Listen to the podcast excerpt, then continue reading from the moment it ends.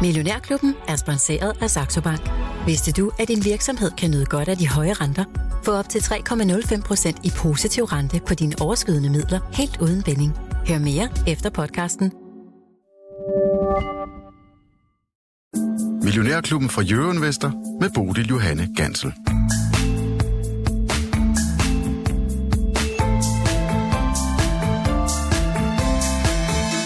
Shipping, vindmøller og bling bling. Onsdagen i Finans har det hele med regnskaber fra blandt andet Mærsk, Vestas og Pandora. Vi giver dig de første analyser. Velkommen til Millionærklubben for Euroinvestor. På en morgen, hvor jeg har Michael Friis Jørgensen i studiet. Godmorgen og velkommen til dig, Michael. Godmorgen. Øh, aktiechef i H.C. Andersen øh, Capital og øh, porteføljeforvalter her i klubben. Det bliver sådan en hardcore regnskabsanalyse i dag, Michael, fordi der er virkelig landet mange regnskaber. Vi skal også forbi Lars Svendsen omkring Mærsk-regnskabet lidt senere, og så ringer vi i sidste udsendelsen til Jakob Petersen. Han skal gøre os klogere på de tal, der er landet fra Vestas. Men Michael, øh, alt det, der er landet her og nu på ja. vores bord, blandt andet Pandora, skal vi ikke kaste os over det? Jo, men altså, jeg synes jo, et, et udmærket resultat for Pandora er en, en forsigtighed ind i næste år. Altså, de er jo påvirket af Kina, de er påvirket af hvad skal forbrugeren egentlig? Altså, hvor meget bliver vi påvirket af det her? Ikke? Så derfor har de et relativt spænd i deres guiden, som jeg egentlig synes lever sådan nogenlunde op til markedets forventninger derude. Ikke? Altså, det er minus 3 til 3 procent. Jeg tror, markedet ligger sådan 1 procent. Og så siger de, at deres indtjening heller ikke kommer til at stige voldsomt i år. Det var egentlig også det, som, som markedet lå med. Så, så jeg synes egentlig, et godkendt regnskab her fra, fra, fra morgenstunden af, fra, fra, fra Pandora af.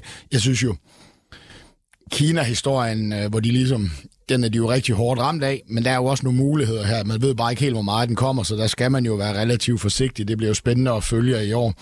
Så overordnet set, så, jamen, så hørte jeg jo deres topchef her i morgen på, på, på Bloomberg, og han, han virkede egentlig rimelig optimistisk. Og vi må vel også sige, at situationen omkring Europa, den europæiske forbruger, hvor meget han er presset af energipriserne, hvor meget han er presset af inflationen, ser jo ud til at blive bedre. Og det er jo det her, som han siger, at det er det, han tager sit forsigtige skøn på. Det er jo den her makroøkonomiske situation. Så en underliggende, så ser der egentlig ud til at være en okay brand performance i, i dem her.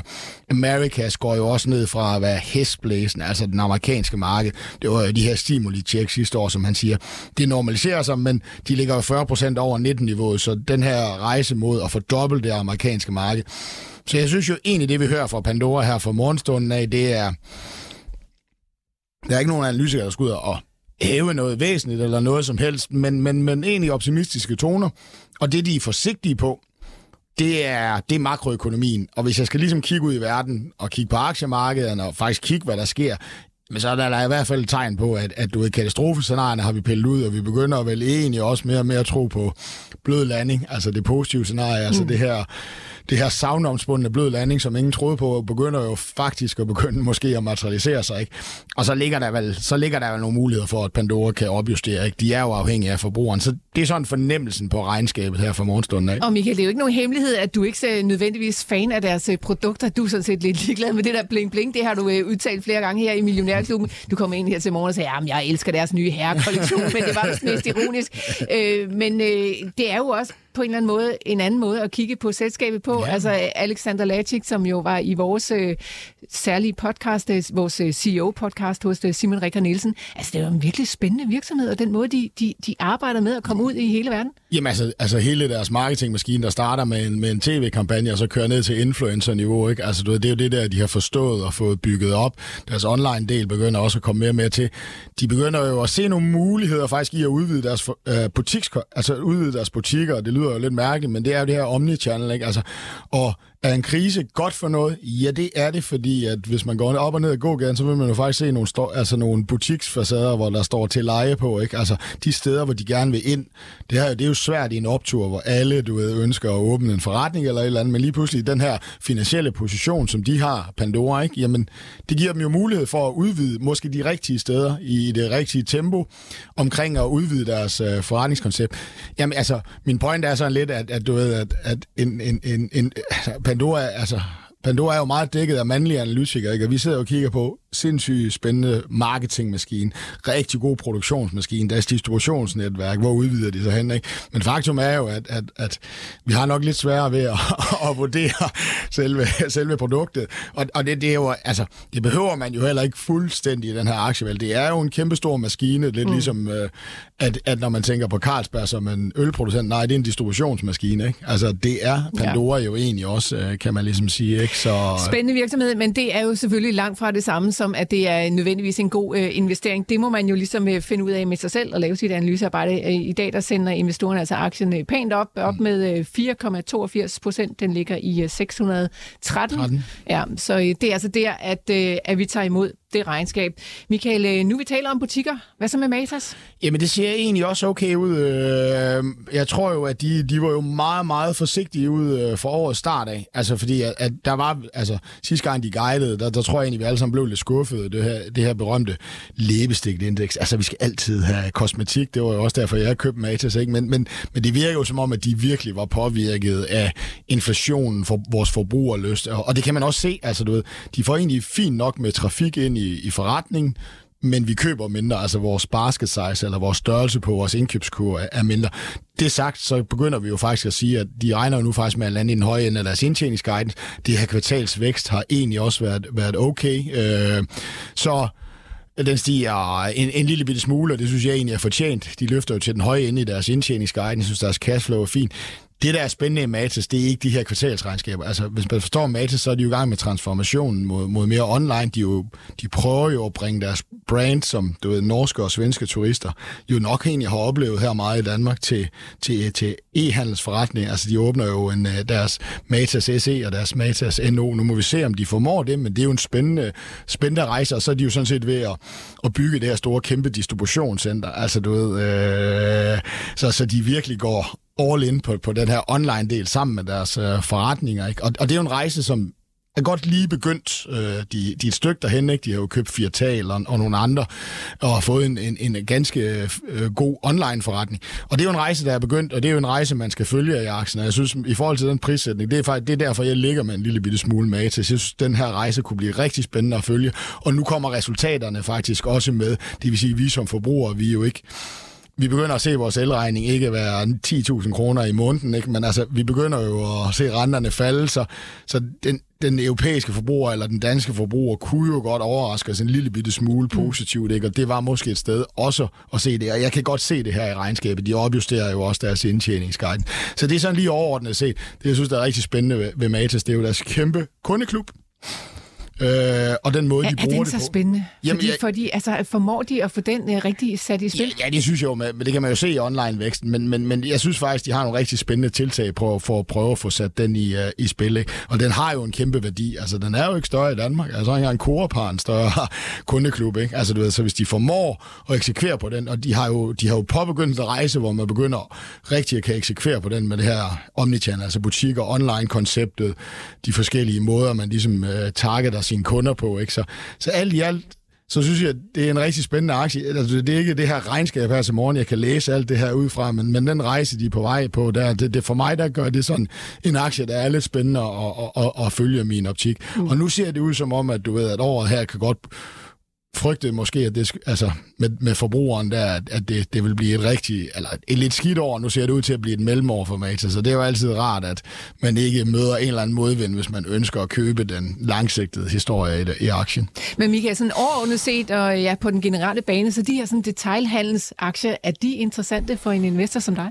Ja, lige Matas er sådan overordnet set. Altså Pandora, der, du, selv, du, spurgte, du, du spurgte mig jo heldigvis ikke, om jeg havde lyst til at have den. Altså, fordi den, den, jamen, den har jeg bare, altså du ved, jeg har aldrig rigtig kunne ramme den, eller har jeg svært ved den, ikke? Og en gang imellem, så er det at være investor bare at sige, at, at at øh, måske skal man holde sig for nogle ting, som man ikke har en god fornemmelse af, ikke? Altså, du ved, øh, som, som Pandora, så... Nej, overordnet set er det ikke noget, jeg kigger rigtig meget, voldsomt meget på, men jeg, jeg synes bare, at Matas, du ved, som, som er den her, altså, kan bruge nogle af de her digitale værktøjer, deres, øh, deres kundeklub, den værdi, de burde kunne skabe på den, det er, at man er på vej ind på nogle nye markeder, det man er ved at opbygge en meget, meget effektiv, du ved, øh, ja, jo sådan øh, distributionsstruktur med, med centrallager, og, altså et stort øh, det centrallager og opbygge teknologien rundt omkring det, har gjort, at mine øjne lige har fanget den aktie, og det, det er ikke fordi, jeg siger, at jeg ejer sindssygt mange af de her aktier, men, men du ved, øh, lige den specifikke case har egentlig fanget øh, min interesse.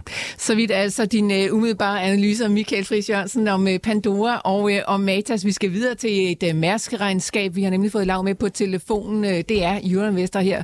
Øh, millionærklubben fra Euroinvestor, det var det, jeg ville sige.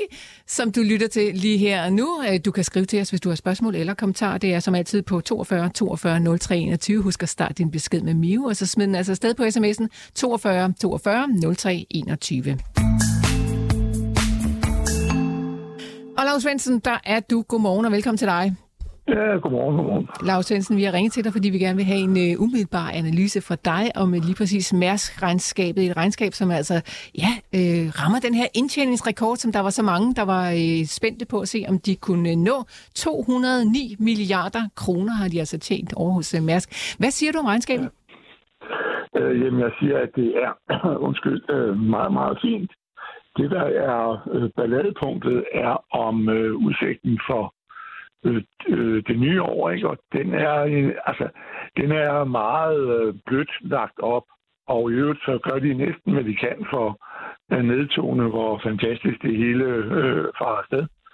Så, så det, er, altså, det er det, der er det, øh, det eneste, du kan, kan brokke over, hvis nogen har lyst til det. Det er jeg ikke, men, men altså, at de, de lover ikke noget, som er Øh, altså, det er sådan noget, ja, øh, det er, hvis, øh, hvis kun en motor kører, så, så bliver det det omkring. Men altså, øh, det, det, er, det, er, øh, det er det, der er... Den, den, og det er, der er jo også stor usikkerhed og sådan noget, men altså, det er overhovedet flot, at de vil betale 4300 i udbytte og sådan noget. Mm. Så, det, og der er stadigvæk opkøb af egen aktier og alt det der. Så der er ikke noget at brokse over andet end, at de jo taler om øh, udfordrende makroøkonomiske øh, forhold. Det er det samme som at sige inflation og, og recession. Og der er ikke rigtig nogen, at de regner med i virkeligheden, at, at markedet stagnerer eller øh, vil falde en lille smule. Mm. Så, så det, det er sådan den øh, negative side. Men aktien falder, det er jo sådan en klassiker, at det er et godt regnskab, så falder aktien, og hvis der kommer noget øh, hønse, bum bum, så siger den. Det er sådan, øh, så får børsnangene lov at udfolde sig. Når jeg vil se, hvor længe de holder jo. Når der er gået et par uger, så, så har de nok ikke, øh, ikke vundet, men tabt. Det, ja. det satte jeg i hvert fald på. Øh, A-aktien falder lidt over 2,3 procent, B-aktien 2,2. Lars Svendsen, har du været på druk i går? Nej, det har jeg ikke, men øh, nej, jeg skal nok prøve at blive ret til ah, men det er godt. Stemme. Ja, okay. Men altså, det, det, det, det, det er ligesom det, der er balladen, og det er jo det, som mange har siddet og talt om. De sidder ved det der Shanghai-indeks på, hvad koster det nu at sende en container afsted, ikke? Og, og de skriver jo selv jo, at, øh, at deres øh, kontraktandel er 70 procent. Det betyder jo ikke, at det er øh, faste priser, man indgår juleaften, men, øh, men øh, det betyder bare, at øh, altså, de er betydelig grad øh, graderet, og deres investeringer er små, så deres cash flow er fantastisk. De begynder at sætte penge i banken. Det ender med, at jeg var stor aktionær i AP Møller. Jeg er ikke stor i forhold til AP Møller, men i tror til mig selv, øh, at, øh, at øh, det ender jo med, at de skal tjene penge og have, have penge stående i banken. Mm. Eller altså, hvad, hvad de har penge stående i, det fremgår ikke rigtigt. No. Men øh, de har dog en, øh, en 15 milliarder, der skal øh, trække renter. Og de får mellem 3 og, og mindst 6 procent i rente. Det er meget godt. Det må man sige. Jamen, de kan nok også noget, ja, når de kommer med så stor en øh, pose penge. Men Lars Svendsen, ja. øh, altså det her med, at de er så forsigtige, kan det hænge sammen med, at det jo stadigvæk også er en øh, relativt ny CEO, som de har på broen, Vincent Clerk, som jo også tog over fra, øh, fra Søren Skov her for nylig. Altså har han ikke en øh, sådan egen interesse i at sådan skrue helt ned for forventningerne, så kan han forhåbentlig øh, opjustere senere? Nej, jeg tror ikke så meget, det er hans øh, hvad hedder det, ord, der bliver fortalt der. Det, men, men det er mere, at, at de ønsker også, altså de har jo tjent så for rigtig mange penge, at, øh, at, øh, at der er ikke rigtig nogen, der har Øh, altså, det skal man ikke prale af, vel? Og det, det, det gælder om at holde af profiler. Hvis du så sidder og siger, ja, ja, det kan godt være, at vi laver kassen i år, og vi endda har råd til at betale 800 millioner dollar i skat, ikke? det er 3-4 procent, ikke? så ved det, så kan man sige, at selv næste år, nej, det bliver helt forfærdeligt. Det bliver helt forfærdeligt. Nu er brug for alle pengene, ikke? De har en egenkapital på er det, 69 procent. Altså, er det jo det er jo der, Novo var i gamle dage, at de kunne lære at spare på pengene. Det gør det ikke mere. Nu udlover de det hele. Men, øh, men, øh, men ja, det, det, det, det, altså, det gælder om at, at holde lav profil. Nej, nej, det bliver helt forfærdeligt i år. Og, og alt det der. Så, øhm, så, så, så ja, altså, jeg, det her det lyser langt væk af. Du skal gå, nå frem til side 11, før du finder tallene. Normalt plejer de at stå på side 3 eller 4. Øh, og og det er sådan noget med at øh, fortælle om, om kvinder og børn, og, og om der er næsten ikke noget røgen, og de vil redde hele verden, og alt sådan noget. Så det, det, det, det, der, har været, der har været gang i den der hvad det, øh, informationsafdeling der. Find nogle af de bløde værdier og fortælle, at vi viser også af verden. Ja, men altså, ja. det er der så nogen, der efterspørger i, i disse tider, Lav. Ja, ja. Øh, et udbytte på 4300, en, lige, en lille spids lavere end det, som du havde forventet 4500. Er det noget, der har nogen øh, betydning for dig? Nej, altså, ja, det har det, øh, fordi jeg har fem mange aktier. Men, men, øh, men altså, at, øh, ja, det har jo den betydning, at fordi deres, øh, øh der kan man sige, de har jo, er jo fuldt selvfinansieret, endda mere tillæg at de her penge, de nu skal have 3, 4, 5, 6 procent rente på. Men, men pointen er jo, at øh, de jo øh, derfor, når de udlåner meget, de også vil købe egen aktier op, så, øh, så vil øh, det forbedre jo egenkapitalaftagelse. Så får vi jo nogle penge, vi kan putte ind i noget andet. Og det er, og det er, er sådan set at det er glimrende, at de ligger der. Det er jo endda, øh, altså det er noget med, at de er udlåret 11 milliarder dollar, og de har, har tjent øh, øh, 29 øh, til 30 kan du har fortalt, du har selv ville have fortalt, du er god, ikke? Så du kan godt se, at øh, der, der bliver stadigvæk lagt øh, til kapitalen, og de venter på at, øh, at investere altså alt det her grønne, men det kommer jo først om, om nogle år. Så derfor så øh, er der en pause, og det er jo, øh, det er jo altså jeg mener, at det, jeg mener med undervurderet AP, det er ikke for at tage min egen bog, ja, resten skal nok komme op af sig selv, men øh, uanset om, øh, at, at der er nogen, der står og sviner den til her på dagen. Men pointen er, at øh, for hver år, der går, så øh, altså et skib holder i 25 år, så i princippet er det jo sådan, når du ikke investerer ret meget, og det gør de ikke, så er der en nedslidning på omkring 4% af, af, af flåden, og på den måde, så kan du sige, jamen det er jo fint, selvom øh, markedet giver sig lidt, øh, så, så øh, er vi jo vores kapacitet, til, den øh, vi er jo nærmest af sig selv, ikke? Mm. Der, der er kun grund til, at jeg skal en citronvand i dag. Måske to. en af de store. Ej, køb en af de små. Nu får du kun uh, øh, 4300 i udbytte. Lav, men altså jo, jo, det her med... Nej, med Men det her med flåden, altså gener- forholder ja. de sig til, hvordan markedet øh, udvikler sig generelt set? Altså en ting er, hvordan de ligesom ikke investerer, og deres flåde måske ja, på et eller andet tidspunkt bliver, bliver også lidt øh, nedslidt. Men altså forholder de sig til, hvordan markedet udvikler sig? Og, og ja, ja, det gør det jo øh, både, altså først og fremmest efterspørgselen, ikke? Og, øh, og, og, og så vil jeg sige, at i og med, at de vil, øh, de vil øh, lave træde ud af samarbejde om to år med MSC, øh, om at øh, de sejler øh, transportere hinandens container, ikke? Faktisk har de tjent 1,2 milliarder dollar på, øh, på, øh, på ligesom at stille kapacitet til rådighed for andre, og det er ikke kun MSC, men men pointen er, altså, så fordi skal de jo også betale noget den men pointen er jo, at øh, de på den måde jo også får, øh, de har en flåde, der er cirka, øh, de har halvdelen af skibene selv, hvor der vel ikke på kapacitet 60 procent, fordi de har de største skib selv, så, så kan du sige, at i og med, at du dels slider floden lidt ned, og øh, skal øh, stå mere alene, og det tror jeg altså handler om, om den grønne omstilling, at de ønsker, og de, altså, de mener det er alvorligt, det der grønne hejs, ikke? Og det betyder, at når, hvis du skal gøre det, så nytter det jo ikke noget, at du sidder og siger, jamen jeg sejler grønt, men øh, øh 20 procent af vores container ryger afsted med en, som sejler sort. Altså, det, det er lidt den der... Jeg tror, at man skal lægge mærke til det der, at øh, den ændring, som der kan også være lidt andre aspekter i det, men øh, at det handler om, at de ønsker at være grønne. Og så er du nødt til at kunne kontrollere din varekæde, og det kan du ikke, hvis du bare har et kontor, der siger, jamen vi sender det bare afsted med den ene eller anden og en tredje ligesom en speditør, som DFD er ved han ude i DSV, ikke? Mm.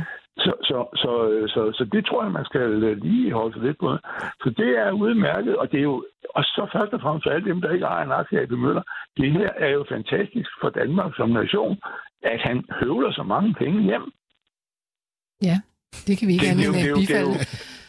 Ja, ja, Men jeg tror det er jo- faktisk, det er de har, de har faktisk, altså det, jeg tror noget af den her forsigtige guidance, det er, det er at, at der kommer en del kapacitet online i anden halvår. Ikke Mærsk, men, men Ja, ja, ja. ud fra konkurrenterne af. Og det tror jeg, det, det, det, det tror jeg er en god del af forklaringen måske på den her forsigtige guidance, for jeg tror egentlig makrosiden, den, altså, den begynder at blive bedre, så, så, så du ved, jeg tror, de er lidt nervøse for det. Jeg så ham også i et interview her på Bloomberg her til morgen. Det var faktisk noget, det han sad og fokuserede på, at, at der kommer Ja, noget det er kapacitet til, og, og der, der skal de jo lige vurdere, hvad, hvad er den her normalisering, ikke? Det er jo sådan en engangskapacitet, der kommer til. Den er jo ikke voldsom på den lange bane af, af, af kapaciteten, der kommer til. Så det kan også være en del af forklaringerne øh, på, øh, på den her. Men sådan udbudssiden, eller du ved, øh, ser ja. ud til at blive, sådan i hvert fald i anden halvår, sådan lidt mere, øh, lidt, lidt sværere at operere i, og, det, og det, det, det, det, det tror jeg, det er noget af det, de har fokuseret på i deres guidance her. Og- Og så må vi jo se, hvordan det spiller sig ud. Ja, og det er måske det- også derfor, du det er siger, at øh, der kommer en øh, pause, Lars Svendsen. Men altså, øh, du, Ja. du, du elsker jo den slags aktier, og jeg er ikke i tvivl om, at du stadigvæk Ja. synes, man skal have AP Møller Mærsk aktier. Men hvis man sidder med friske penge på hånden, skal man så ikke lige vente lidt øh, til den pause, så ligesom Nej. er forbi? Nej, nej, nej, nej, nej.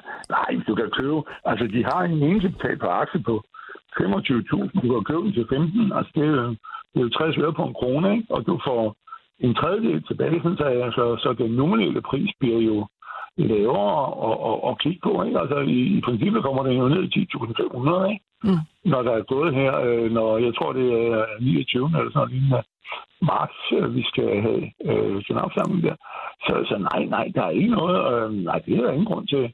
Det eneste, jeg frygter øh, i AP, det er faktisk ikke det med, med markedet, det skal jeg nok klare det. Men, men det er, hvis han skulle fået den frygtelige idé at købe DB Schenker for en formue. Altså det er det, jeg frygter, at han øh, kunne finde på at være, vil være med i den der øh, kamp, hvor nu, det er jo en kæmpe virksomhed. Hvorfor det er Som, så øh, skidt, øh, Lars Svendsen? Ja, det er fordi, øh, det, det er, altså, ja, ja, det er ikke for at svine DB Schenker til, men det er fordi, hvis du køber en meget, meget stor enhed ind i en koncern som AP Møller, ikke? og hvis man, jeg, jeg mener, at nogen har sagt, at han har DB Schenker 70.000 ansatte, ikke? der far rundt øh, på nogle lægeoptøjer med lastbiler og taffeltrucks og sådan noget. Og, og øh, AP Møller han er oppe på 110 år, er ligesom, kan man sige, Øh, skibsafdelingen af det der kernebutikken vil være 75.000, så kan du og terminaleren. Men, men så kan du sige, at øh, så får du en helt anden virksomhed, og, og sidde og skulle holde styr på det. Øh, det jeg håber inderligt, at han lader de andre tage sig af det, og så bygger han det op, han selv vil have. Så får det det, de ønsker, og ikke noget, som, som man, man, øh, man, hvad hedder det, øh, øh, øh, andre har, har bygget op, og som øh, ingen aner, hvad har med at gøre. Ikke? Mm. Og øh, det er jo nogle gange sådan, som jeg læste et godt udtryk fra Warren Buffett, der sagde, at, øh, at øh, jeg holdt mere af dig, inden jeg lærte dig at kende. Okay. Ja, ja, sådan kan det være. Lars Svendsen, øh, altså kærligheden er intakt, øh, lyder det til fra din side Ja, af, når det det er gælder den AP Møller og Mærsk, og, øh, og du mener stadigvæk, at der er mere at komme efter, så man kan godt samle op, selvom at det måske kommer til at køre lidt langsomt her i, øh, i den første periode, så at man er aktionær. Ja, ja, ja, og, og det er jo ikke nogen overraskelse, at øh, der er den her tilgang af skib, øh, fordi nogle af alle de andre har jo konstrueret øh, meget voldsomt, øh, og så at øh, at, at øh, der er jo en afmatning i økonomien, og det, og det afspejler det. Altså, hvis du sidder og diskuterer det der spørgsmål om recession, eller, ja, men kig på AP Møller, så kan du se, der er recession. Hmm. Der, der, eller økonomien er gået i stå, så man sige, det er nulvækst, ikke? Men altså, Ja. hvad er det jo ikke? Men, men det, øh, verden er gået i stå, ja. Okay, øh, Lav, nok om, øh, om Mærsk, men altså bliv ja. Lige hængende, fordi jeg tænker, at øh, jeg skal forbi Lundbæk med Michael, og det kunne jo være, at du også havde en kommentar til det. Lundbæk, som altså landede regnskab i går Ja. dagen før, at øh, de egentlig havde ja. tænkt sig at komme ud, og mm. du og jeg, Lav, vi snakkede faktisk om den anden dag, at det er lidt ja. sjovt, fordi at, øh, der er altså nogle af de der selskaber, som, altså så kommer de sådan lige, ja, nærmest et par timer inden de skulle lande det, en, det endelige regnskab, i hvert fald øh, officielt, som de havde meldt ud. Og der er jo altså, fordi der er lavet så strenge regler, at hvis alt ikke er fuldstændig som de forventede, så skal de faktisk gå ud tidligere, end de havde meldt det ud. Øh, hvad tænker du om det regnskab, der landede fra Lundbæk, hvis du er nødt at kigge på det?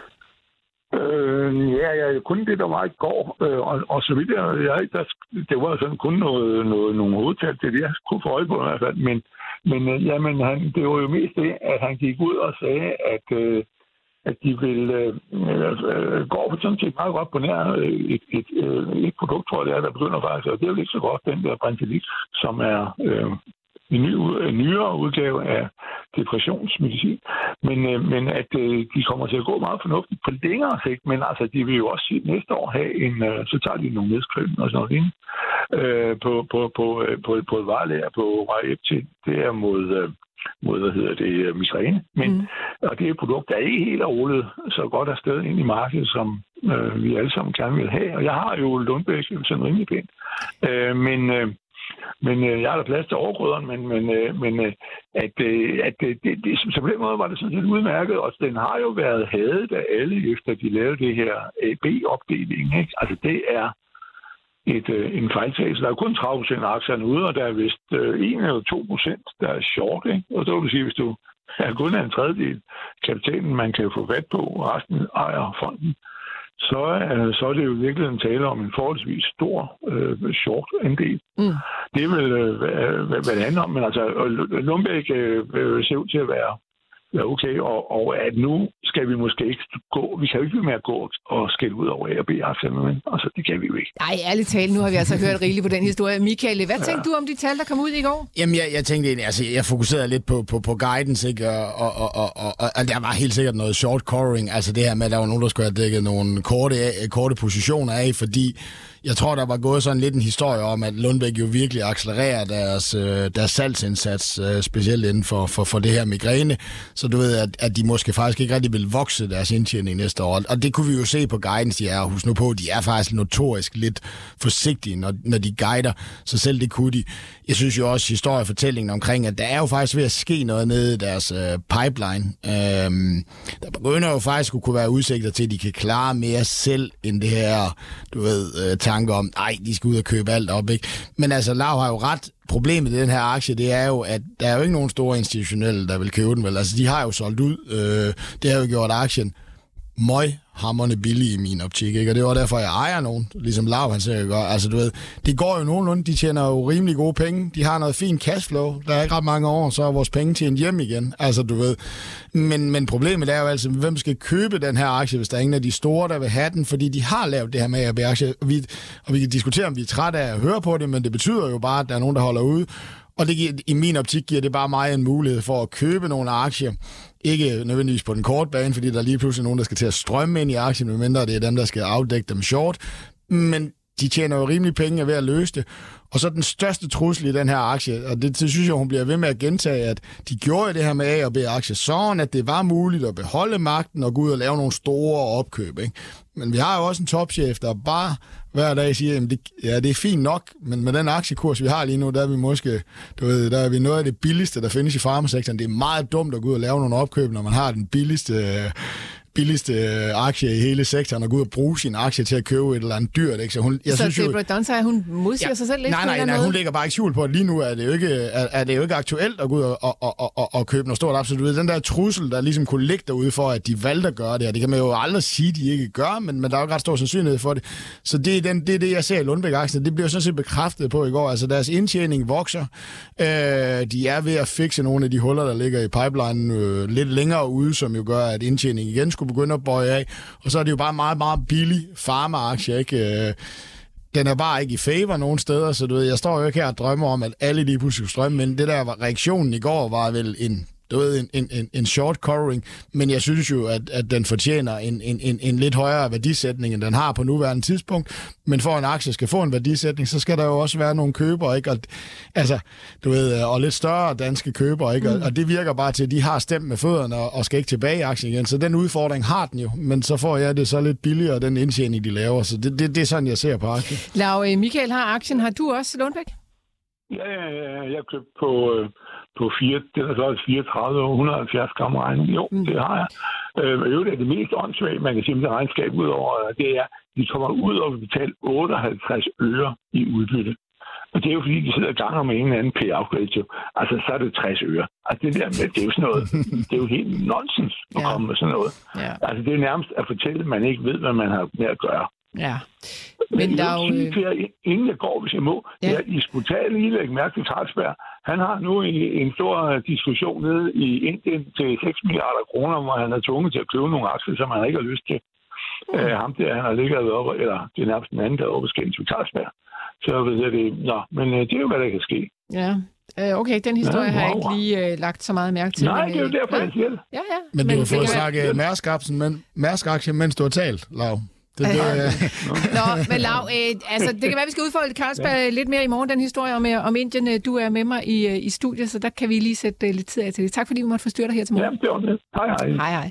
Så vidt altså Lav Svendsen om, øh, ja, blandt andet Mærsk og Lundbæk.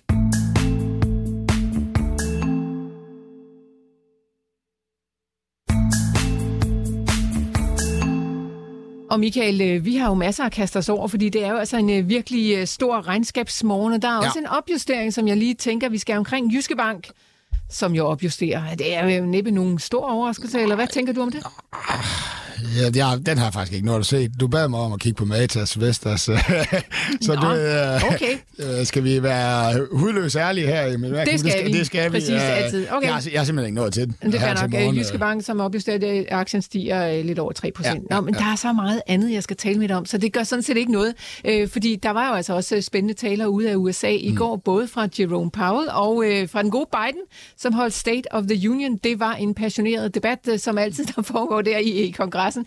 Mm. Øh, Powell, som jo ikke vel sagde så meget nyt andet, end hvad han havde sagt på centralbankmødet i sidste uge, Michael. Eller hvad tænker du? Ja, ja, nå, men altså, du ved, øh, altså, du ved da, da, da vi så den der pressekonference sidste uge, der slap han jo dyret løs i aktiemarkedet. Mm. Altså, den her spekulative januar, den prøvede han på ingen måde at pushe tilbage på. Så du ved, det var, det var jo ganske, ganske tydeligt, ikke, øh, for alle, der sad og lyttede med live, at nu går det amok derude. Det gjorde det jo også to dage. Så fik vi lige et jobtal, der sagde, uh, nu ændrer han nok sin retorik lidt og begynder at pushe lidt tilbage med markedet, fordi nu har han måske lidt bedre muligheder for det, ikke?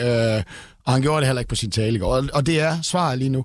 Centralbankerne skubber ikke tilbage på det her spekulative stemning, der er ude i markederne, ikke? Og når de ikke gør det, og nøgletallene vil pege på en blød landing, og de kommende inflationstal peger vel også nedad, altså så er det, øh, jeg- tror, jeg skrev på gang i sidste uge, øh, dyret er sluppet løs i aktiemarkedet, den spekulative stemning, AI, den nye hype, let's run. Altså, du ved, øh, vi kører mod teknologi, vi kører mod, øh, mod sidste års taber, altså du ved, og, og det er fornemmelsen, øh, på, altså der er virkelig ikke nogen af de her centralbanker, der rigtig skubber tilbage på den her spekulative stemning. To muligheder. Verden er faktisk ved at være bedre, og vi er ved at forstyrre over vores inflation, eller markedet bare overfortolker, og du kan sige, at de ikke skubber tilbage. Men der er et meget, meget stort signal i, at de ikke skubber tilbage, fordi det vi gør, når vi handler sådan, som vi har gjort i januar og start februar, det er jo, at vi løsner det, der hedder de finansielle konditioner, og dermed fjerner vi jo nogle af de her effekter, som centralbankerne i realiteten er ude at lave. Ikke? Så det er bare meget, meget tydeligt, og det var også markedet efter det her jobtal, skulle vi lige afvente om Paul, ændrer han nu retorikken, ikke? Vi har de andre centralbankchefer. Lytter du til ham, så siger han, at renterne de skal være højere, og de skal være det for lang tid. Markedet siger, no way, økonomien har det egentlig okay, og inflationen er på vej nedad. Øh, og det er det, vi tolker på, og det er jo dataen, ikke? Som, som også er dataafhængig. Så du ved, den her spekulative stemning, altså du ved, den, den, den i min optik kan fortsætte i, i aktiemarkedet, og det, det, var, det var også det, der skete efter hans tale, hvor han igen ikke skubbede tilbage. Så det er ikke så meget det, de siger, det er mere det, de ikke siger lige for tiden, ikke? Og vi så jo selv ECB, der prøvede at være hård, lykkedes jo heller overhovedet ikke, vel? Altså lige pludselig så var det, de havde intentioner om at hæve i marts, ikke? Det gør de nok, men, men det var ikke det her sindssygt stærke ord om, at de stadigvæk skal have 50 basispunkter. Altså, du ved, vi er ved at, for, vi er ved at forstyrre over inflationen, og vi er ved at...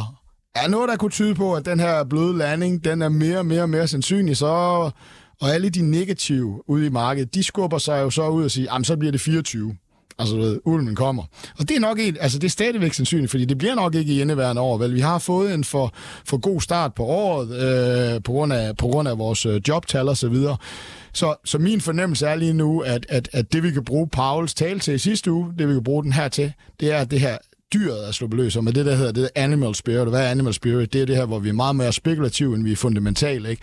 Og det har jeg egentlig på fornemmelsen, det kan fortsætte øh, et godt stykke ind i, øh, i, i februar. Og, og CPI-tal, altså det næste inflationstal, som kommer næste uge, er det nedadgående, ikke? jamen så fortsætter det her. Altså det, det, det er den stemning, der er lige nu. Så kan alle fundamentaler, og der er ikke nogen, altså hvis du kigger alle strateger, du ved, hvis du prøver at bruge en dag på Bloomberg TV eller sådan et eller andet, så vil du se alle strateger, de sidder bare og siger, det er det ikke gale Mathias, ikke? Altså, du ved, og det betyder også, at der stadigvæk der er rigtig mange, der er modstandere af det, der er ved at ske. Og fordi de er modstandere af det, der er ved at ske, så er de ved at blive fanget og kommer med ind i Ja. markedet. Altså, det kan vende hurtigt igen, men det er min fornemmelse lige nu. Det er det, du kunne bruge Pauls ikke skubbe den tilbage. Nu er inflationstallet det næste, ikke? og der er altså rigtig gode data, der tyder på, at det igen vil være relativt faldende, øh, og så, øh, så er der ikke noget, der står på markedet lige nu. Altså, og det er der, Michael, det er jeg fuldstændig enig med dig i, men samtidig så ser vi jo altså også nogle gange, at de her tal, de virkelig, hvis de ikke lander lige præcis der, hvor markedet forventer, ja. så kan altså alting jo simpelthen falde ud af sengen. Altså. Ja, sidste år. I år, der er lidt en anden holdning. Mm. Altså, du ved, lad os tage Mærsk-regnskab her til morgen. Ikke? Jeg er skudt ned 5-6-7 procent. Startede også 5 procent ned. Jamen, det er jo en forsigtig guidance. Sidste år, der var vi negativ, prøvede at købe ind, og hver gang, så, men, men det var hele tiden den positive vinkel, der skulle testes. Nu er det den negative vinkel, der skal testes. Mm. Og det er en helt andet aktiemarked at være i. Vi er begyndt at sige, det er sgu en blød landing. Det er vi har fået styr over inflationen, og dermed kommer renterne også, øh, i hvert fald forbliver her, eller måske kommer lidt ned i slutningen af året. Og så længe vi ikke bliver modstand mod den, altså du ved, hvis du forstår, hvad jeg mener, så, så, så det er en anden stemning, der er i aktiemarkedet, hvor det var sidste år, der skulle de der positive, de skulle jo kæmpe en sej kamp. Nu er de de negative, du ved, der skal blive ved med at sige, ah, men prøv nu, altså, marginerne er alt for høje regnskaberne. Har I set regnskaberne? Der er ja. ingen tegn på det. Mm. Jamen, det kommer ud i anden halvår. Ja, altså, ja. Ved du, altså, hvis du forstår, hvad jeg mener. Mm. Og det er jo en helt anden stemning. Og derfor er hver nøgletal ikke så farligt. Ikke, at jeg ikke siger, at hvis det der CPI ikke falder, altså inflationstal i næste uge ikke, ikke viser en nedadgående tendens, så, øh, så, så, så, tager vi den derfra. så tager vi den derfra. Yes. Men, men, øh, men, men, men det var Pauls stemning, eller tale. Så var der jo Bidens tale, og det var bare en reminder om, hvorfor jeg er grøn energi øh, Europa. Altså, det var jo, altså, hvis man troede, Trump var America first, Biden, altså, det er det her, jeg siger. Altså, alt, hvad han vil have til at vokse i USA, det skal være amerikansk produceret. Så Siemens Energy sagde, nej, vi overvejer lidt, om vi ikke skal flytte mere til USA. Altså, han er jo ved at puste den der, Europa bliver nødt til at skubbe tilbage med de samme initiativer. Ellers er vi ved at miste vores grønne industri, altså du ved, øh, og, og alt det der. Så, så det var jo det, jeg fik ud. Det er jo vildt populært. Det, han er nødt til at køre den i et valgår. Han, han søgte mod republikanerne, og det er jo godt nok omkring gældsloftet. Så du ved, sådan aktiemarkedsmæssigt, så var der vel egentlig også det, men, men som, som europæer, altså der er det jo et stort problem, det han er gang i. Altså du ved, det er jo, jeg tror tidligere jeg har nævnt det, ikke? At, at jeg tror 70 procent af de materialer, der skal indgå i batteri, de skal være udvundet i USA, selvom de ikke har nogen miner. Altså det, det er jo sådan nogle helt sindssyge krav, han har omkring, hvad der skal indgå af amerikanske dele, hvis de skal have gang i de her, have del i de her store infrastruktur- og incitamentsordninger. Ikke? Og det er Europa. Altså, vi har et kæmpe problem, og vi kan kun skubbe tilbage ved at give noget lignende samme, sådan vil vi holder noget af vores europæiske industri, altså noget af, noget af, af, af, i hvert fald den grønne industri her i, i Europa. Ikke? Mm. Altså, du ved, så det var det, jeg fik ud af det. Uh, Made og, in USA. Made in USA. Ja. Uh, og det er der jo nogle investeringstemaer omkring. Det er jo onshoring, altså det der med at tage tingene ind, robotautomatisering, hvordan skal vi holde inflationen i æve, når vi flytter, når så meget af vores produktion skal flyttes ind i USA. Den anden tema, som jeg ligesom får ud af den tale her, og det er jo, det er jo politik, det sker jo ikke i morgen, og vi ved jo heller ikke, om man får flertal til det. er jo det her med, at, at, at jeg tror, at den grønne industri får et, et kæmpe boost fra, fra, fra europæiske side af, fordi vi er nødt til at holde den her, altså vi er nødt til at, at modsvare, hvad Biden egentlig er i gang med i USA, fordi ellers så ser man så en meddelelse som i går, Siemens Energy overvejer at udvide produktionen i USA frem for, for i, i, Europa. Ikke? Altså. Så det var særligt uh, de grønne virksomheder, det gik ud over, da han, øh, da han talte i går med Michael. Nej, han, ja, jeg ved ikke, om det gik ud over det, men, men altså, du ved, det, det er jo mere den her med, at hvis jeg ligesom skulle bruge hans tale til noget politisk, så siger jeg, hvor bruger jeg den i min investeringssynvinkel? Mm. Ikke? Onshoring, altså hvad er det, der skal gøre, at når USA igen skal producere en masse ting, delvis nok det, Mexico kan, kan komme med, men hvordan skal vi få, få det gjort, uden at inflationen bare eksploderer ud af? Det er jo en automatisering, digitalisering af den amerikanske industriproduktion, og så den grønne industri, der har jeg det min tese om, at Europa nok ikke starter en handelskrig mod Biden, men, men kommer til at prøve at modsvare hans. Så det er det, jeg fik ud af talen i går. Ikke, at der var nogen industrier, der nødvendigvis blev ramt, fordi det er jo egentlig relativt positivt nok, at, at de her toner, han begynder, altså han er jo best uh, job creating president, ikke? Altså nu begynder han jo at køre på de her jobtal, det er jo også rigtigt. Mm. Laveste arbejdsløshed siden 19, 1960, så han har jo egentlig noget medvind. Så der er ikke noget, der blev ramt i går. Men det jeg så af hans tale, var det, der støttede to dele af min investeringstese. Mm. Og Michael, så var han også lige kort ind på øh, medicinalpriserne, som han ja. altså stadigvæk synes er for høje. De ja. skal ned, og der skal ja. altså sættes så hårdt ind mod de ja. her slemme, slemme medicinalselskaber. Ja. Er det noget, der sådan bør øh, få Novo-investorer til at ryste i bukserne? Mm. Nej, men altså, det er jo ikke nye toner. Mm. Øh, de har jo modsvaret det her. Altså, det er jo det her, kan du sige, den her hælerisiko er jo forbandet ord, som alle hader. Altså, du ved, men der er en hælerisiko. Altså, hvis de virkelig går ud og gør et eller andet i USA, det har vi jo set en gang, ikke? Det er jo det, der kan modsvare det her, ikke? Jeg tror, jeg ville være mere bange, hvis jeg var Hvor olieselskab, altså det, det, det er der, han virker mere til at have sin kamp lige nu. De producerer ikke mere, de tonser bare penge ud til aktionærerne. Ikke? Altså du ved, via aktietilbagekøb, ikke? de største nogensinde for, for Exxon og, og alle de her, og, og Chevron. Ikke? Altså det, det, det tror jeg er hans kortsigtede kamp, altså mere end det er medicinalpriser. Ikke? Så det er ikke nyt. Der er jo også et nedadgående prispres. Øh, det er jo mere den her med, øh, hvis det her, altså de her store fedmemarkeder, som bliver derovre, ikke? Altså, du ved, hvor meget skal staterne af det betale, ikke? Altså, du ved, det, det er den, den tese, ikke? Men, men jeg synes jo egentlig, det ser ud til at være rimelig, gå rimelig godt for Novo for at få dækning på den side. Så nej, øh, olieselskaber og folk, der laver store aktietilbagekøb, altså han vil jo sige nu 3% i skat på et aktietilbagekøb mod 1% nu. Altså, du ved, øh, han får det aldrig igennem, men... Øh, Okay, det var altså, hvad der blev talt om øh, i USA i går. Nu skal vi til øh, Sydbank, hvor Jakob Petersen er med på en øh, telefon. Godmorgen og velkommen til dig, Jakob. Godmorgen, godmorgen. Aktieanalysechef, og jeg ringer til dig, fordi vi lige skal høre lidt om Vestas regnskab, som er landet her til morgen. Og det er jo ikke fordi, at altså, vi kender måske de, de fleste ting. Der kommer jo altså forløbet regnskabstal 27. i første, og det har jo altså været et, en lidt hård periode for Vestas to nedjusteringer i 2022. Hvad kommer der ud af, fra det regnskab her til morgen, Jakob? Egentlig ikke op meget nyt, så det er lidt halvkedeligt. Ja. Øhm, Nå, der, der, er rigtig meget, der, der er rigtig mange sider, øh, men, men rigtig meget lidt nyt. så, øh, så, så, så det altså, øh, Vestas gentager jo øh, de hovedtal, som man er kommet ud med, og nu får vi så en lille smule mere kolorit på, hvad der foregår på, på omkostningssiden. Øh, vi, øh, vi får også øh, gentaget den, den prognose, som man har udstukket for, for 2023.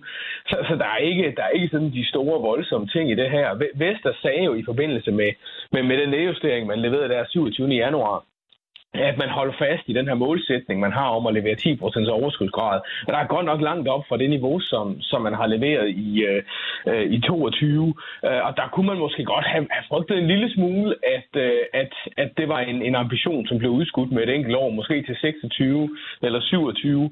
Øh, men, men der holder man altså fast i, at, det, at man stadigvæk kan levere de her 5, 10% øh, overskudsgrad i, i, i 25. Og hvor har vi overskudsgraden lige nu? I de tal, lige Ja, vi, vi har jo den underliggende overskudsgrad på, øh, på, på, på omkring minus, øh, ja, minus, minus 8 procent. Ja. Øh, det er jo det, som, som, man, øh, som man leverer. Men, men når, vi, når vi tager alt, hvad der har været af, af, af dårligdom og ekstraordinære ting med i, i det regnskab her, så lander vi jo nærmere på minus 11. Mm. Så, så, så, så, så, så det har været et, et, et helt igennem forfærdeligt år for Vestas, hvor, hvor man jo har skulle ud af Rusland, og hvor, og hvor omkostningerne er hamret derudad. Ja, det er trist at kigge på. Og Jakob, jeg bemærkede også, at du i forbindelse med, at de kom ud med tal den, øh, den 27. januar, der var du ude at sige til børsen, at der er ikke tale om en pletfri eksekvering og en pletfri Vestas organisation længere. Altså, skal vi vende os til at uh, kigge på Vestas med, med helt nye øjne? Er det et helt andet type selskab, end uh, vi har været vant til i de gyldne år? Det tror jeg ikke, og jeg, jeg, de, de, de signaler, der kommer, er også, at, øh, at det her det er et selskab, som, som, som uændret forsøger at holde sig skarp på nogle meget, meget vigtige områder. Men jeg tror også, det er vigtigt at huske, hvad, hvad det er, Vestas har været udsat for i, øh, i 2022. Og uanset hvor hårdt man kæmper, så er det altså ikke alting, der lykkes. Og, og, og det er klart, i en situation, hvor det er sådan, at pålideligheden inden for eksempelvis containerfragt har været ekstremt lav, øh, hvor Vestas ikke rigtig har vidst, hvornår kommer komponenterne ind i produktionshallerne, der har det altså også været svært at sikre, at man har fået opstillet de her projekter øh, til tiden hos, øh, hos kunderne. Og det har jo altså kostet.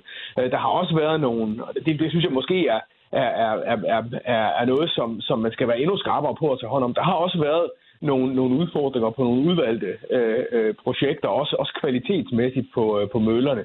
Og det er klart, det er noget af det, man skal adressere. Vi ser jo også, at selskabet har, har hensat nogle, nogle meget, meget høje og store beløb til, øh, til udbedring af, af, af den eksisterende, øh, øh af nogle eksisterende vindmøller. Det er klart, den her type, type øh, kvalitetsproblemer, det er noget af det, som man skal sikre ikke, ikke forekommer i fremtiden.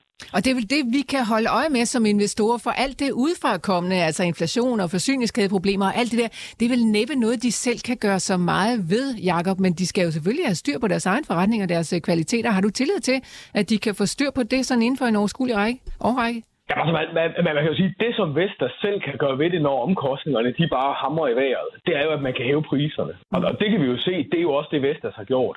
Selvom det i og for sig har været langt mere påtrængende for Vestas' konkurrenter, der leverer endnu dårligere resultater end Vestas, og hæve priserne, så har de lurepasset, og de har altså ladet Vestas gå forrest i det her. Øh, og, og med de, øh, med, med de massive prisstigninger, der, der er lagt op til hos, øh, hos, hos Vestas, som henover en, en del af 23 og langt ind i 24 vil skylle ind i, i, i Vestas' øh, omsætning. Der er der altså også håb om, at, øh, at man kan kompensere for, for højere omkostninger i væsentligt bedre grad end det, vi har set indtil nu. Det er jo et problem for Vestas, at, at der går et år, et år eller halvanden fra man får ordren med de, med, med de højere salgspriser, til de rent faktisk bliver indtægtsført. Så det er det, som, som investorerne de nu kan, øh, kan afvente. Mm. Og Jacob, jeg ved, at øh, du skal dykke endnu mere ned i regnskabet, og øh, ja, sikkert også skrive et, øh, en lille tekst her i løbet af dagen, en ny analyse, som man kan finde ud på øh, sydbank.dk lidt senere på dagen. Men uh, tusind tak, fordi vi lige måtte forstyrre dig her til morgen.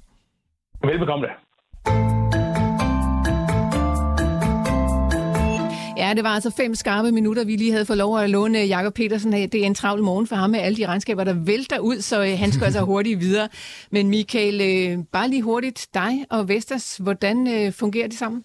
De fungerer fint sammen. Øh, jeg har faktisk taget overkryderen lidt af den og investeret nogle andre steder ind, ikke? efter den øh, kørte rigtig stærkt op. Ikke? Jeg plejer jo at sige, at have et mantra, når I spørger mig om Vestas, bare købe nogle flere. Altså, det, det kan man nok også godt på den lange bane, men altså, du ved, jeg synes, jeg synes i forhold til de udfordringer, de stadigvæk står over for, hvor langt vi har købt os ind i den her indtjeningsfremgang, så er det en god aktie, men, men du ved, øh, jeg har taget overkryderen af den. Altså, du ved, det er, det er, vi er nødt til at prøve at finde nogle forskellige steder at investere i den her grønne øh, energiomstilling, og Vestas er absolut godt bud, Ørsted er et rigtig godt bud, men der er også andre ting, du ved. Så, så du ved, øh, priserne er jo det, som gjorde, at, at alle de her katastroferegnskaber er lidt ligegyldige fra dem lige for tiden, ikke? og det er jo fuldstændig enig, men det har du jo også fået belønning for at, at ligesom, øh, øh, være der som, som, som aktionær. Er det en aktie, der, ved, der får en, en meget, meget spændende fremtid over de næste 10-15 år? Ja, det er det. Øh, men prissætningen er også relativt høj på, på, den, på den korte bane, så det, jeg står ikke her og laver noget skræmmebillede. Jeg har stadigvæk Vestas aktier.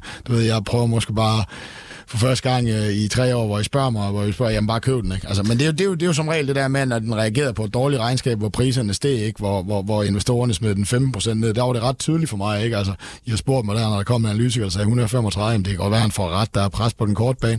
Og den samme, der er også en analytiker, der mener det 220, og det er jeg lige så enig i. Altså, du ved, det er, øh, men, men, men, men det er sådan mit, mit ultimative korte svar på, på Vestas, det er, ja, jeg har den. Jeg synes, det er en rigtig interessant aktie, men jeg har lige taget, for at bruge lavsord, overkryderen af den øh, i min egen portefølje og købe nogle andre typer af, af, energiomstilling. Fair nok. Øh, Michael, du og jeg, måske mest mig, har et uh, hængeparti. Det er Michael fra Fredensborg, som uh, tidligere stillede et spørgsmål, og uh, jeg lovede, at vi skulle tage det op uh, senere, og det fik jeg så ikke gjort. Så nu må vi hellere se at komme i gang med det.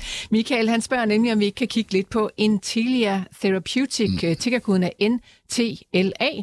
Og øh, ja, øh, det er altså en aktie, som han har kigget på, men ja. øh, han kunne godt tænke sig, at, han lige fik, at vi lige fik øh, talt om den, og, ja. øh, og vi fik øh, dit øh, syn på den. Hvordan har du det med, med, eller hvad er det for et selskab? Det er et biotech-selskab inden for det, der hedder CRISPR-teknologien. Altså det her, hvor vi klipper og gene editing. Øh, jo, det er buzzword fra tilbage fra 2018 til, ja, men stadigvæk. Altså, det, det, det, det er, kommer til at revolutionere. Det er det, det er største. altså noget, man kan klippe øh, ja, du klipper ind i, ud af du, du klipper ind i generne. Enten ja. så kan du gøre det udenfor, og så kører det tilbage i kroppen, eller også så kan du klippe nogle af generne og føre dem ind i kroppen, og så ændrer de dine gener. Altså, du ved, så det er jo det er alt inden for karate, det er kraftforskning, det er vores blod, blødersygdomme, det er, det er en masse sygdomme, som, som vi regner med, at det her gene editing. CRISPR bruges jo også altså, andre steder i, inden for, for fødevareforædling, eller du ved, altså hvor vi skal have, hvor, hvordan vores kornsorter og sådan noget skal videre. Skal det, så det er jo, det var jo buzzwordet, ikke? Og der findes en aktie, der hedder CRISPR, altså CH, R, SPR og så videre. Der findes en masse herinde for. Så det, men det her det er den største, den har en kæmpe aftale med Regeneron, så hvis man vil ind i den her teknologi, og det de både har in vivo i kroppen øh, og out vivo, øh, gør, at de har nogle flere tilgange. De er stadigvæk relativt tidlige faser, øh, så derfor er det jo Richter-skala. Rigtig mange inden for, for biotech. Altså, men det er biotech jo, øh, altså inden på en biotech-skala, stadigvæk lidt langt ud på Richter-skalaen. Altså lidt farligt, ikke? Fordi at de er relativt tidlige i faserne. Så han har vel fundet den her, fordi at han tænker, at CRISPR-teknologien kommer, eller det er gen-editerer det er, det er fremtiden over de næste 10 år inden for, for, for, for, for vores sygdomsbekæmpelse, eller et af de store områder, der kommer til det. Og det er, det er delvis ikke uenig i. Øh, så, så det er ligesom action. Øh, men han spørger jo egentlig om et syn på den, ikke? Og mm. jeg er... Øh, Nej, jeg ligger faktisk ikke i nogen af de her CRISPR lige for tiden, ikke? Fordi der er faktisk, der, der, der, der, Lige nu er stemningen ikke ret god, fordi der er en, der er død øh, under et forsøg med et af de andre selskaber, ikke? og de kan ikke rigtig finde ud af, hvorfor. Og det er det her, vi skal huske på, at der er faktisk, du ved, når vi klipper i vores gener og så videre, så, øh, så, er vi, så er vi på en meget, meget tidlig stadie af sådan en teknologi, og derfor er man jo meget, meget forsigtig over for, om hvad er det egentlig, vi laver? Altså, du ved, du har jo en helt anden... Øh, altså, end det, end vi propper en pille ind i, i kroppen, ikke? Det undersøger vi også ganske, ganske tydeligt, ikke? Så du ved, jeg synes...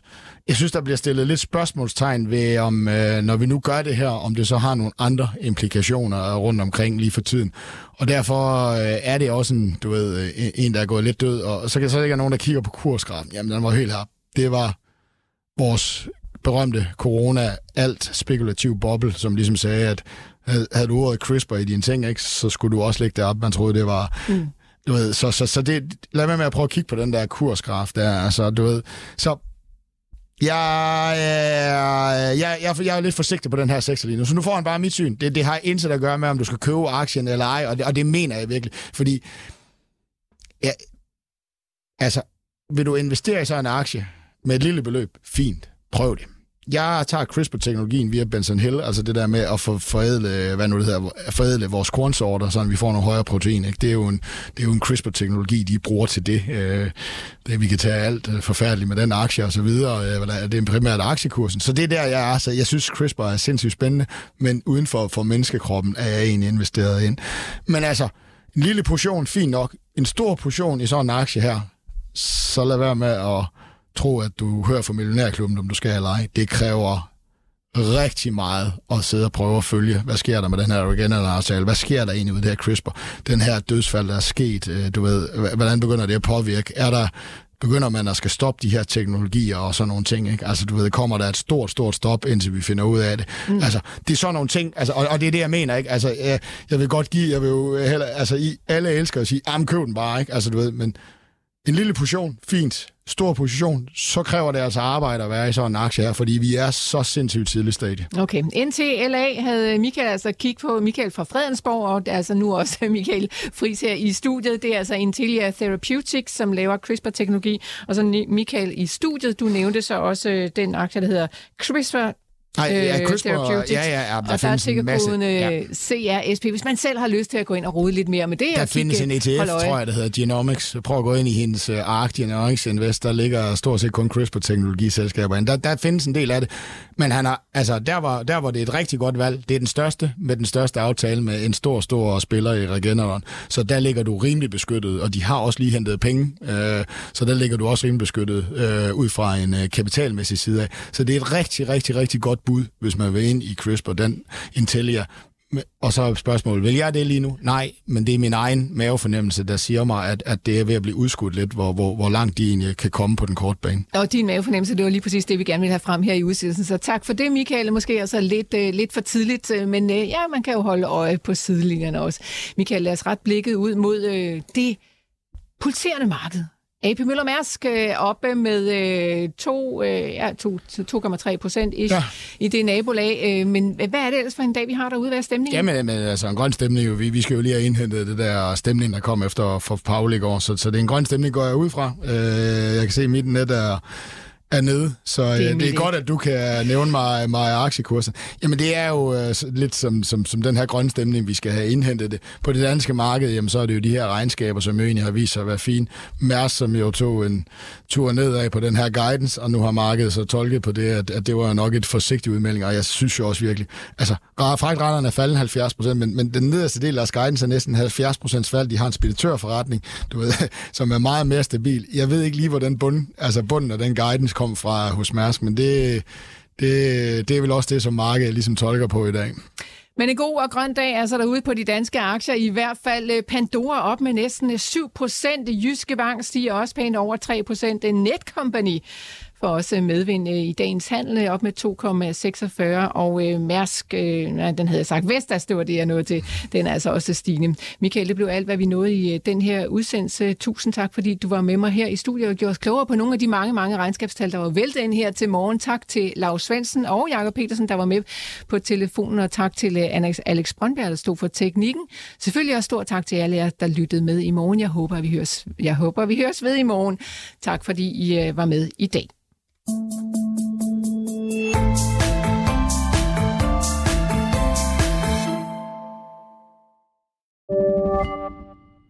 Podcasten er sponsoreret af Saxo Bank.